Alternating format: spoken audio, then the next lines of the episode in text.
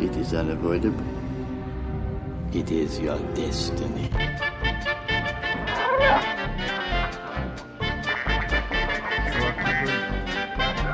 Welcome to the Your Destiny podcast, a Star Wars Destiny podcast on everything relating to Star Wars Destiny, the collectible card game.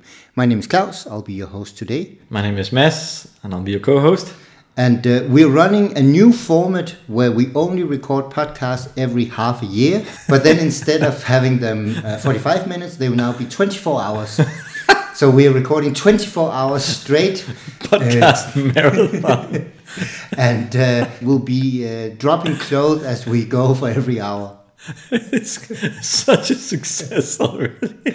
It's a brilliant new format. Yeah, I mean, there's so many Star Wars Destiny podcasts out there. We really got to do something to spice it up. And they're all really good, actually. Yeah, they're actually probably very, very good. It's such a saturated market, yeah. Star Wars Destiny podcast. So our thing is just that they're really, really long. Yeah, we don't want quality. We just want quantity. Yeah. So many minutes of podcasting. We've already gone into, in various articles on our website, we've gone into why we haven't been able to release podcasts. In our last 5 things that are hot, not about Destiny, I was trying to explain that we've been really, really busy. You've been in school trying to finish your studies after 20 years of not doing anything. Now suddenly you need to finish. Yeah, it's really hard. Yeah. Activating dead brain cells. Yeah. We also have really bad excuses. Ariana, our producer, she has been working. I've been trying to run the website. All bad excuses. Yeah, they're really... I mean, not even that busy. But we're back, and it's a pretty exciting time. Mm-hmm. So for our comeback podcast, which is our 30th episode... we should have done that. Yeah, I know. We'll be talking about all the things that has happened, not just since we released the podcast, but of course, since Convergence landed, the 7th expansion to Star Wars Destiny, with rotation and whatnot, a lot of exciting things. So yeah, and you've been been playing a lot here in these Convergence days. You've been to GQ and Milton Keynes. You got another GQ coming up here. And, we have a GQ coming up in Malmö. We have another GQ coming up in June in Bologna in Italy. So a lot of things going on. And then, of course, let's see when the Spark of Hope, which is the 8th expansion, and it has already been announced. Yeah. But with FFG, of course, we never know when it will release. But after Convergence, the release for Convergence was so long, and we didn't hear anything. We were just left in the dark, and no spoilers for a long time. And it's nice to see them being a little more on top of it. So actually, to be fair to FFG, they never said that they were going to release Convergence on a certain date. They just said that they were going to release it in Q1, so in quarter one of the year, which they did. The annoying thing is that it would have been nice to know when the set dropped. Yeah. But we've already been over that. We're not having too high hopes, even for set call Spark of Hope. We might just have a Spark of Hope there. So, but the last one, Across the Galaxy, they were on time or on point. They nailed it. Yeah. And so with Convergence, they dropped the ball again. Yeah. But I think next time they're going to nail it again. I think they're going to alternate between getting it right. So actually, the big thing is, of course, that we have a lot of premier tournaments coming up around the time when Spark of Hope can be expected. So, for instance, it's going to have massive importance whether or not Spark of Hope will be there before events like Euros 2019 happening in Krakow in August, whether it's going to be there before Gen Con with the North American Championship, which is going to take place shortly after Euros. If Spark of Hope is going to be there, is it going to be the same for the two events and so on? That's, of course, going to make a huge difference. All right.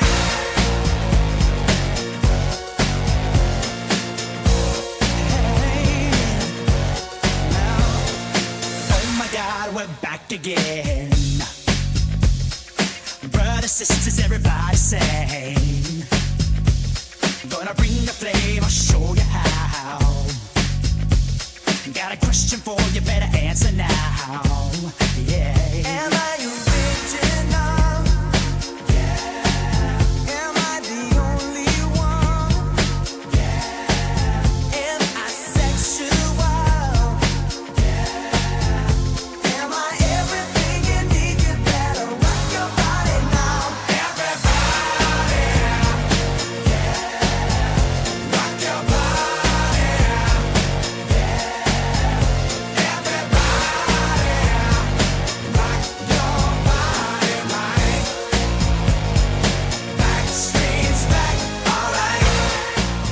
Rotation. First three sets rotated out the entire Awakenings block. It's something that a lot of players, they were really talking about, and we were talking about in positive terms, as in that we really wanted the game to get reignited. It felt like there was a fatigue in the game. People were getting a bit tired of the same card pool.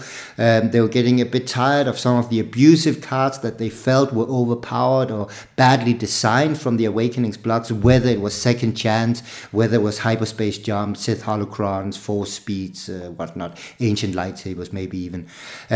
And it did change a lot of things. Looking a bit at rotation, what is the most important part? So drawing in some of your experiences from Magic the Gathering, for instance, what is the most important part for competitive players when it comes to rotation? So just right out of the bat, we talked about this, but you want to keep it fairly simple because so if we divide this is sort of it's not that applicable to Destiny, but if you look at decks as aggressive, more mid-range, or control-ish, which are all magic terms and they're not directly applicable, but let's call them vehicle decks, and mill decks being the more control-ish, slower decks, and then a two-character aggro being the faster mid-range or aggressive decks. And usually, just coming out of the gate, it's much easier to build an aggressive deck. You know what it wants to do. You just want to find damage size and just shoot off your opponent's characters. Yeah. And it's a lot easier you don't need to get the mitigation just right. As long as you have upgrades with damage sides on them, you're going to use your money every turn, you're going to apply pressure, and you're going to execute your game plan. So that's very easy to go into. And it's the same is true just in opposite for the slower decks, where you need your mitigation to be just right. So it's very hard for a mill deck, for instance, if they don't know what they're playing against, how do they make their mitigation sweet? And they're not going to figure it out just right on the go. So these slower mill decks are going to be a lot harder to get right, and they usually need some more time. So in week one, you'll most often see aggressive decks or that sort of decks do very well. Vehicles sort of falls in a strange category where actually it can do sort of the same as the aggressive decks I was talking about. As long as you play your vehicles and your characters can generate resource, you can actually build a good mill deck just out the bat, and you don't need it actually to the mitigation suite to be just right for the vehicle deck. Vehicle deck to be that efficient. It's more in the case of mill decks where you need your mitigation suite to be perfect. So vehicle decks can be good right out the bat, but if there's a lot of aggressive decks, maybe your vehicle deck is okay suited. Yeah. But they are, at least as long as your deck has a proactive game plan, they're a lot easier to make in an unknown metagame.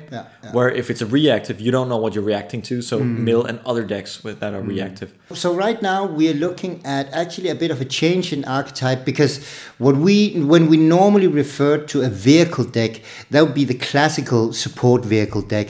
That would be what we saw with the Rainbow Hero vehicle deck. That was back when you could play Ezra together with Rose and Ayla. That's sort of like your classical setup. It's tanky. It plays out loads of vehicles, loads of different supports.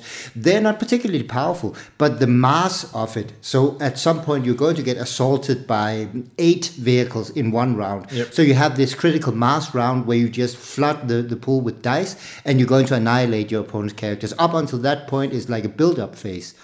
Now we're looking at a bit of a different setup for what we would normally refer to as vehicle deck, but they're actually just support decks. Most of their supports are no longer vehicles, and they are much more powerful. Yep. So we talked about it in relation to the establishment or the creation of our gauntlet on our website. I refer to the 3 cards that we will talk a bit about as the Unholy Trinity in Destiny, essentially consisting of the old Vader's Fist, the new Mega Blaster Troopers, and Entourage. They are the Unholy Trinity because they are so good that if you play Rainbow and you don't play these cards, you're probably doing something wrong. And on top of that, they are all almost breaking the curve for how you design a card. Yep. So talking about that, we talked a bit about it before the podcast, namely that what you're looking for you could basically say the optimal card that you can get in Destiny is a card that replaces itself and pays for itself. right? So you're basically, now you just, whether it's an upgrade or support, if it can pay for itself and replenish itself in your hand, then you're basically having the ultimate card. Yep. And just to give you guys an example that we used earlier in one of the earlier part, a card like Promotion from the old block, maybe we should go, let's say Treasured Lightsaber instead, for newer listeners. But if you play a Treasured Lightsaber, draw a card, and then it, throughout the course of the next two rounds, you get resources with it. Yeah. Now you pay for sales, and the additional rounds is just going to net value. Yeah, yeah. Or you can also create damage with it, and that's going to be worth some sort of resources. So you just, you know, you play it, but because when they also draw cards, you're not negative in card balance, if you can put it that way. You also get a card draw advantage, because the cards that you use, you just replenish them in your hand. And that's what we are seeing with a card like Entourage. Yeah. Entourage is the yellow neutral support, costs 3 resources. And then it allows you to tutor in a new Scoundrel card. So you can basically find another Entourage, you can find a Hired Muscle, you can find a Fickle Mercenary in your deck. And on top of that, so now you basically, you took care of the card advantage, right? So you have that extra card in your hand. And now you just need to find a way to generate 3 resources. And you can almost get there, because it can generate 2 resources, because it's 2 resource side, which is massively powerful, right? So you're just 1 resource off before you break the curve. So you might even say, if you hit the 2 resource side, you're actually going even right now. If you could be able to generate 3 resources, if you would have been breaking the curve, it would actually be a totally overpowered card. So you're looking at an effect here where you have a card that's so powerful that, because there's no expenses in relation to this card, it just starts from as of early as round 2, when you can reactivate it, it just starts doing whatever it does, and that's going to add to your board state constantly. That's in terms of generating value, where you spend your early games setting up, I call them vehicle decks. I think you're right, support decks now is a much more appropriate name, so let's keep calling support decks. Where you spend your early games setting up, for instance, playing an Entourage, finding the 2 resources, playing another Entourage, and you're not netting any value that turn. But the next round, when they also generating resources, then you start accumulating. Yeah. There's also a different view of measuring your vehicles or your supports that you were talking about. Yeah, so that's essentially looking at, so not all supports, they can generate resources, and some of them can't, I mean, some of them have blanks instead of resource sites, like the Mega Blaster Troopers, but then you're looking at their damage output.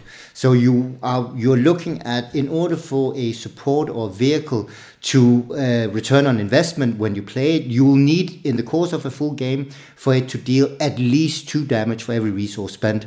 So if you have a vehicle or support that costs you 3 resources, if you can't get your cards and it can't get your resource, you want it to at least give 6 damage or deal 6 damage throughout the course of a game.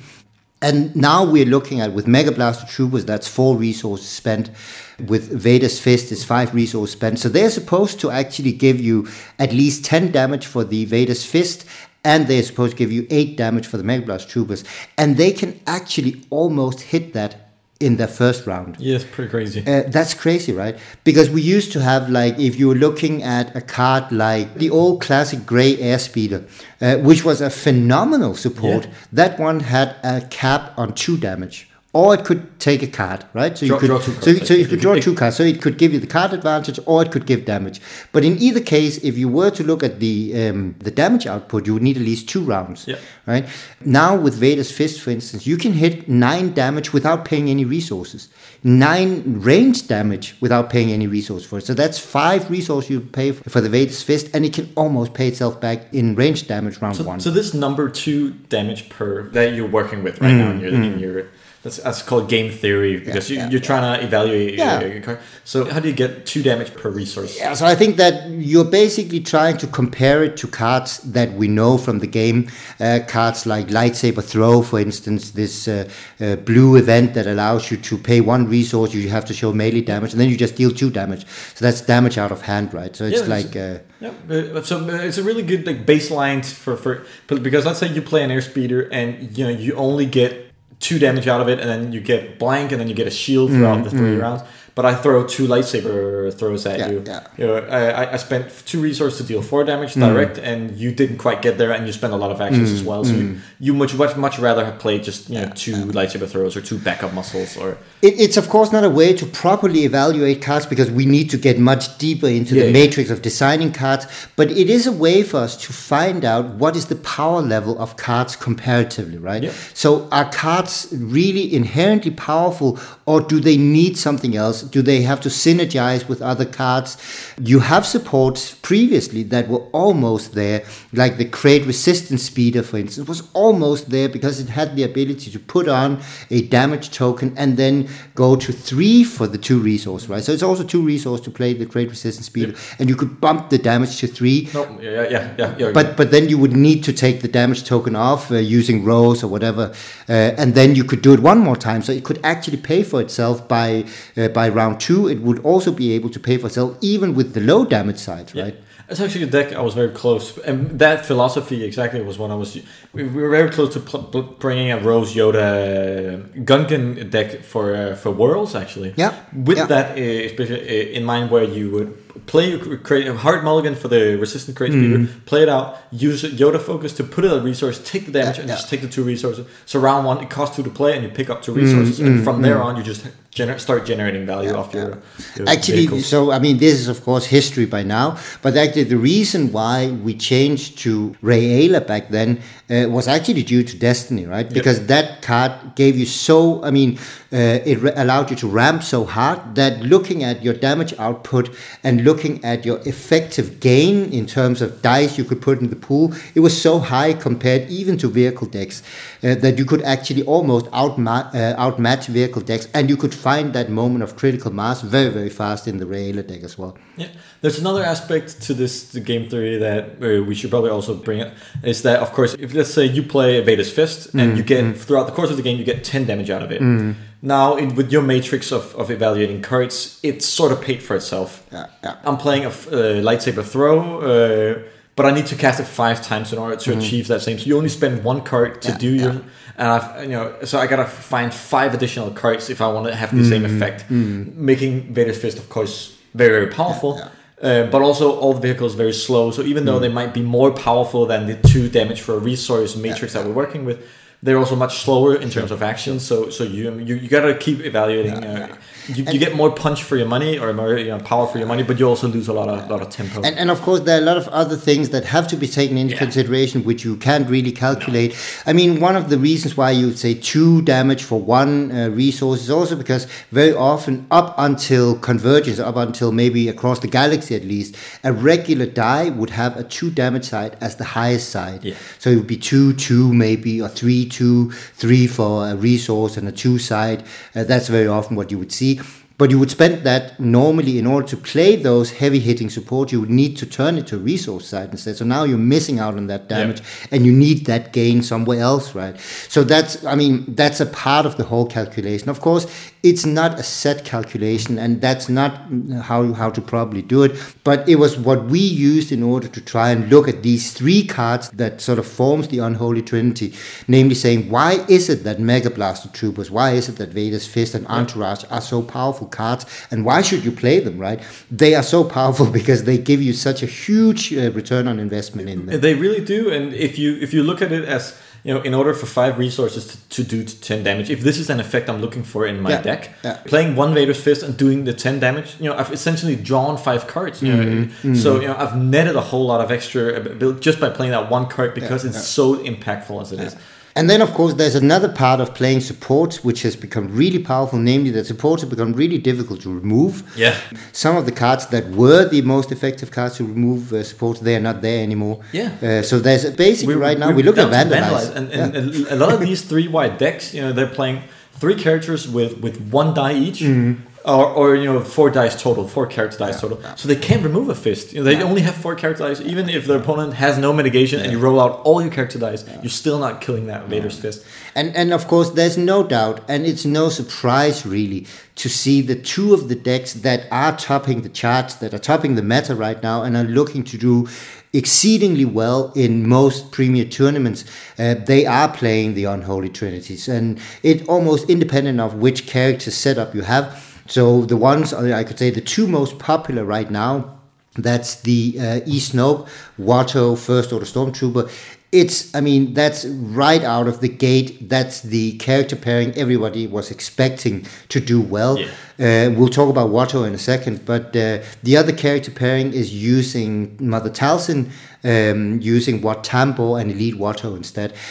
Also Rainbow. In some of the versions, playing with Talzin, because you're a bit more restricted in your design of your deck. They are not actually playing with the Mega Blaster Troopers, but some are playing with the Mega Blaster Troopers as two copies of your maybe two or four even costed cards in the deck.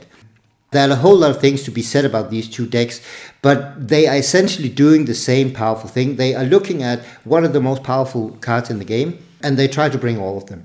At least that's the case for the Snoke deck, which is not limited in deck design, and maybe where the Snoke deck does have an advantage over the Talzin deck is because it allows you to bring all the best cards, including the even-costed mitigation cards.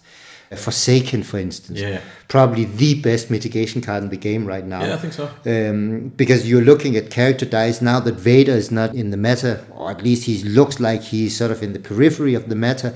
He had all these huge size 3 and 4 damage sides, which he can't remove with Forsaken. Most characters now, they have low sides, 1s or 2s or even 0s or specials. You can remove all of that with Forsaken. It's super easy to set it up. Yeah. Forsaken, Doubt, there are just so many good mitigation cards right now. We were worried about whether the mitigation suite was going to be softened up with rotation. We really thought so, because a lot of the zero cost mitigation it was looking like it was dropping out. Yeah.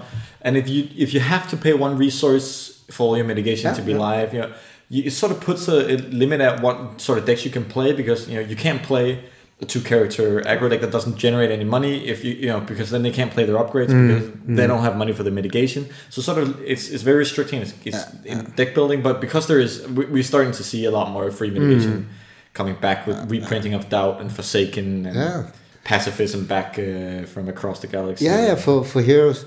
A pacify, sorry. Yeah, one of the decks that you talked about, and that's actually also in our gauntlet, and Mike Jem from the Hyperloops, he wrote an article with a clickbaiting title, The Most Broken Deck Ever, I think. That's an interesting... So it comes in two different shapes. Maybe talk a bit about it. Yeah, so at least the next one for my next... we have a Your Destiny League. For my next league match, I'm going to be playing Aphra, Sentinel Messenger, and Grievous at 31 points. But Grievous making the Sentinel Messenger, because he's a force droid or whatever he is. He's a droid at least, so he's getting one cheaper by the Grievous passive ability. So actually making a Rainbow 30-point deck with 28 life. Yeah, yeah. I'm making 29, is it? Wait, so it's 10, 8, 10, 9, so 27. 10, and 8. And, it's 28. No, it's 27. Grievous is 9. Oh, Grievous is 9, all right, All right, 27. But it's still pretty sweet, and then you get, a lot of good things going on with Rainbow and 27 health. But then you also have Aphra's ability. So between Aphra and Sentinel Messenger, you're just seeing so many cards deep. Yeah.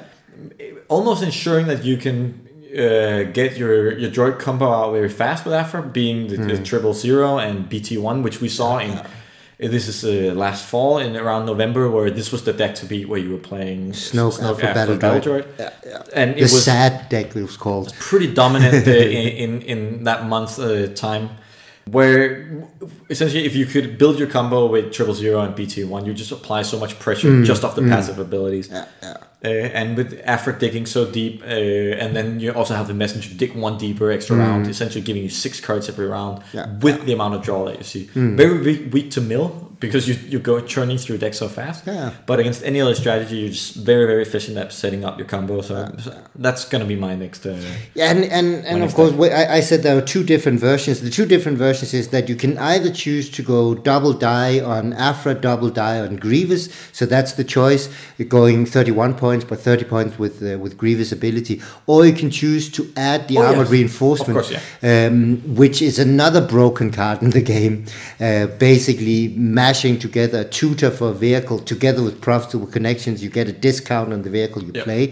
So this is sort of like a hard choice to make here. What do you do? Are you going two dice either on Aphra or two dice on Grievous, or do you add an armored reinforcement in order to get a Hailfire Droid tank into the deck as well, right? Yep.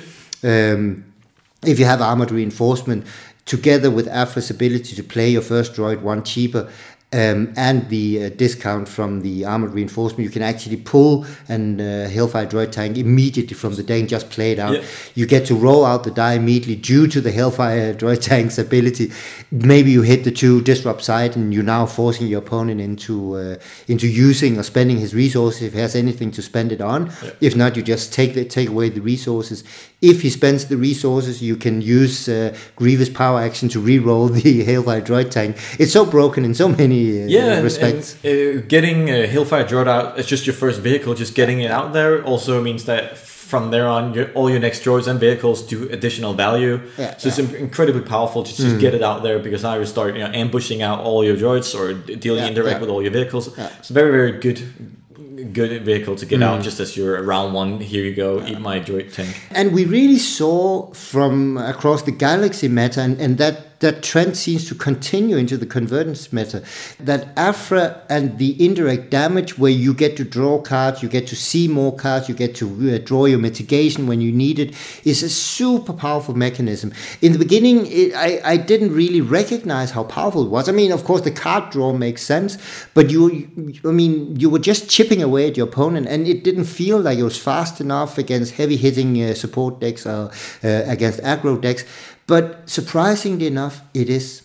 I mean, you basically, even if you just deal 2, 3, 4, 5, 6 indirect around, you are still constantly, because you're removing dice constantly, right? You have so much mitigation, and all of your mitigation, or almost all of your mitigation, also deals damage to your opponent because you deal yourself indirect damage. And then I think that in that particular deck, probably one of the VIP cards is actually Bubble Shield, because Bubble Shield adds another 6 effective health to your deck. So now 27 health. You actually have 33 health for a 3-character team, right? Yeah, with 2 Bubble Shields. Yeah. And they're just so efficient in that deck because you're dealing indirect to yourself. Yeah.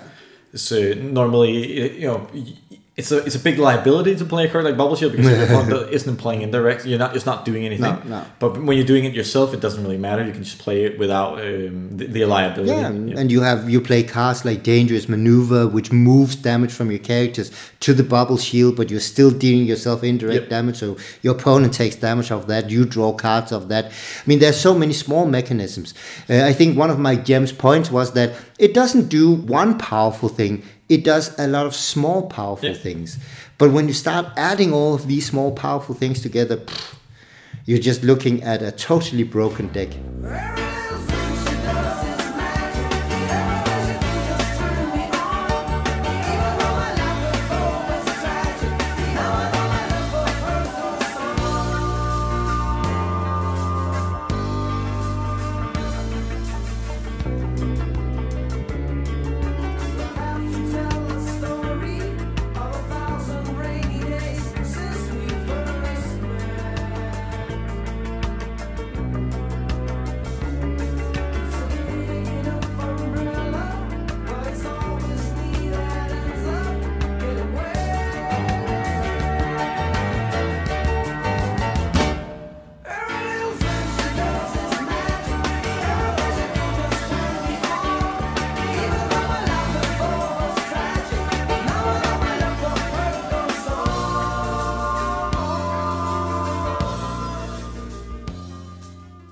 A lot of tournaments are coming up. It looks like FFG, they're really going all in on the Galactic Qualifiers. What I like about the Galactic Qualifiers is that they support all 3 formats.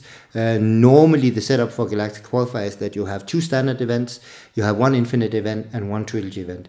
I enjoy. I mean, it's a difficult format. I think Infinite is a really difficult format because they made all the changes in the Infinite Holocron, all the points cost changes to characters, all the subtype changes. But it's a refreshing thing, and I like that you get to, just do wacky stuff and just use all the cards, all the broken cards. Get to play double down and triple holocrons and 4 speeds and shit. So you got two GQs coming up. You got Malmö in Sweden, and you got some in Bologna, Italy. Yeah. So do you have an idea of what you're going to be playing? So right now we're still in. So we're basically in the beginning of the Convergence meta. You are seeing the meta sort of solidifying a bit around some of the decks. The big change for me compared to Milton Keynes is that I played a lot more Convergence games.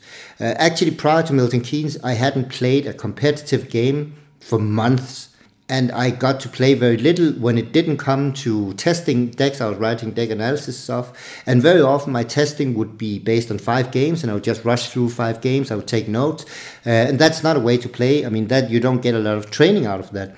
But now, actually, because of a lot of our patrons, I've been able to take in a lot more test games. It's pretty awesome. And we have some excellent players in our patron.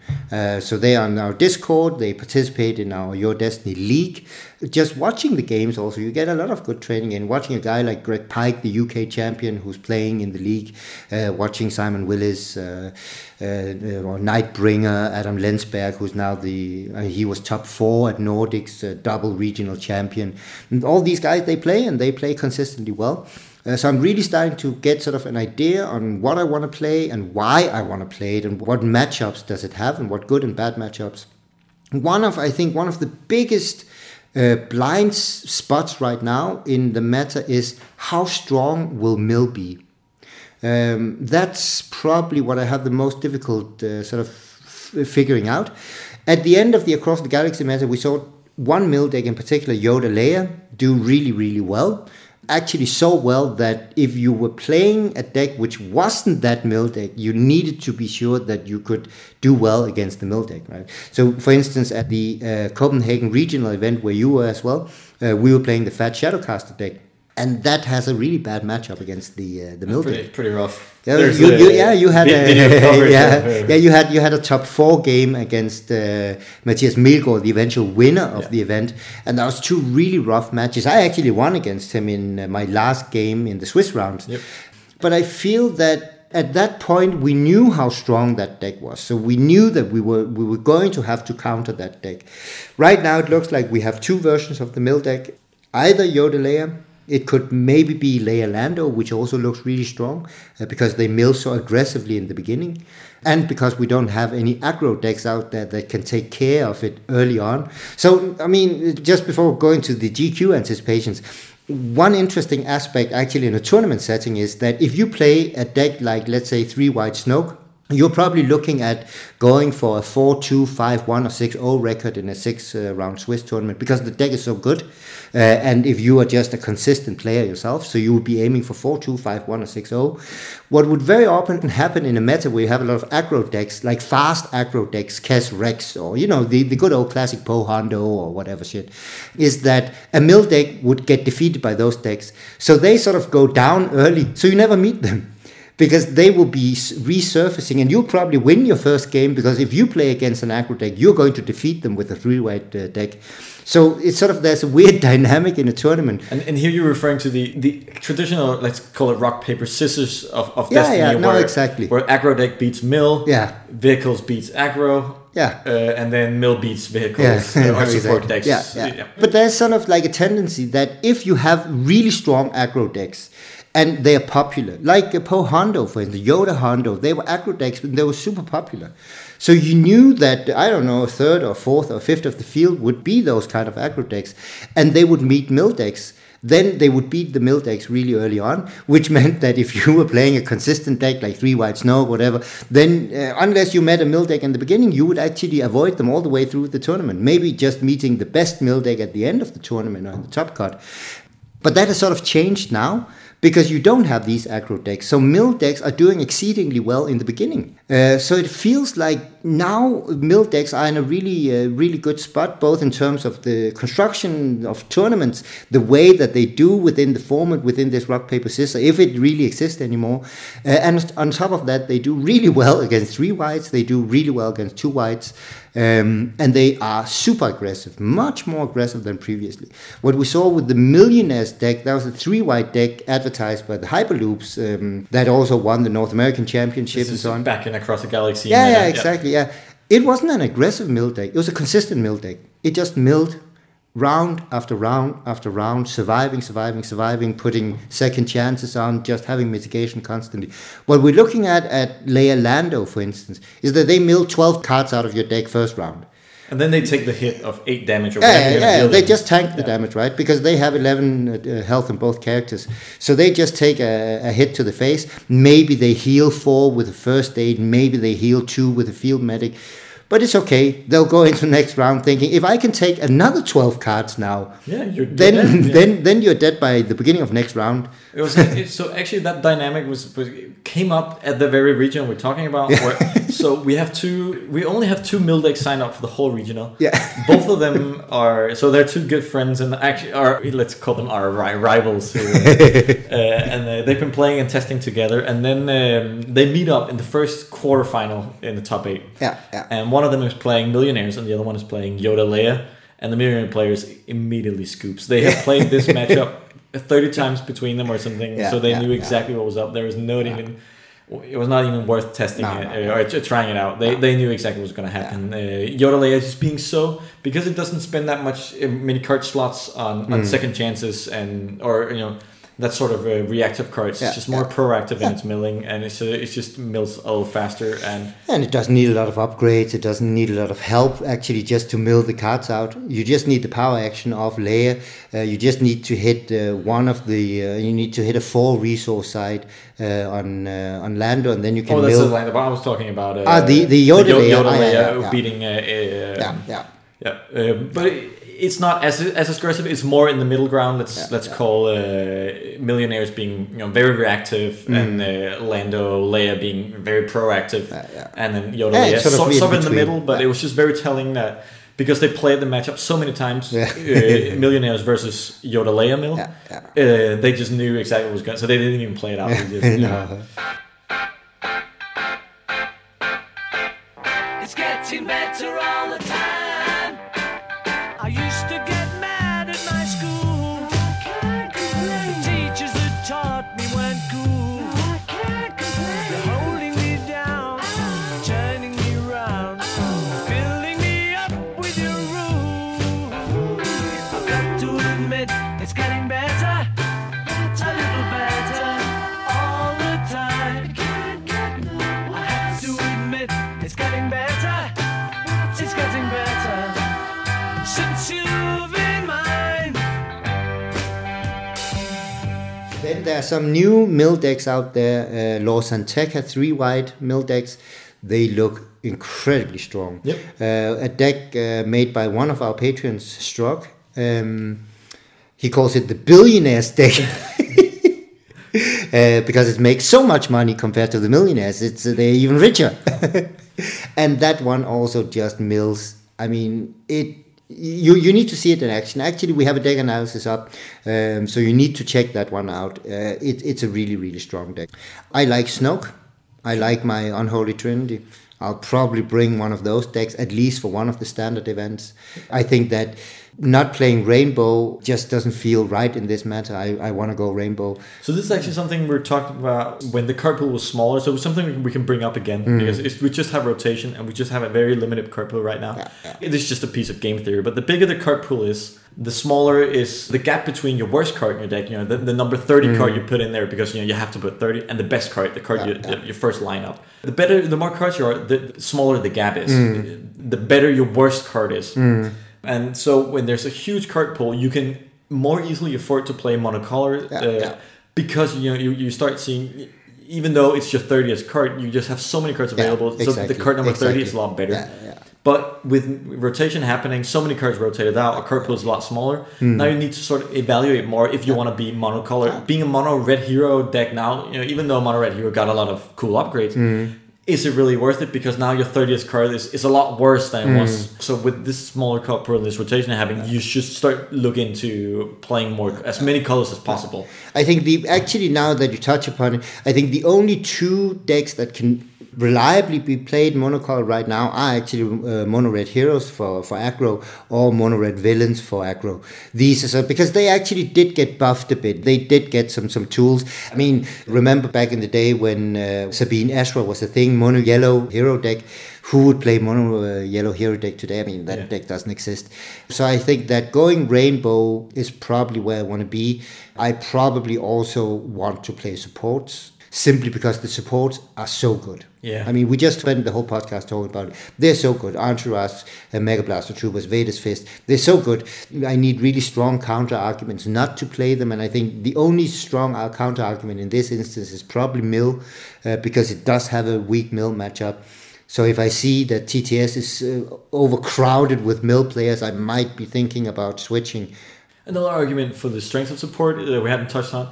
So normally the only way, the slower support decks would beat up on the aggro decks, but the way the aggro decks would win was they would play cards like Retreat or cards like Hyperspace Jump, and both of them just rotated out. Yeah.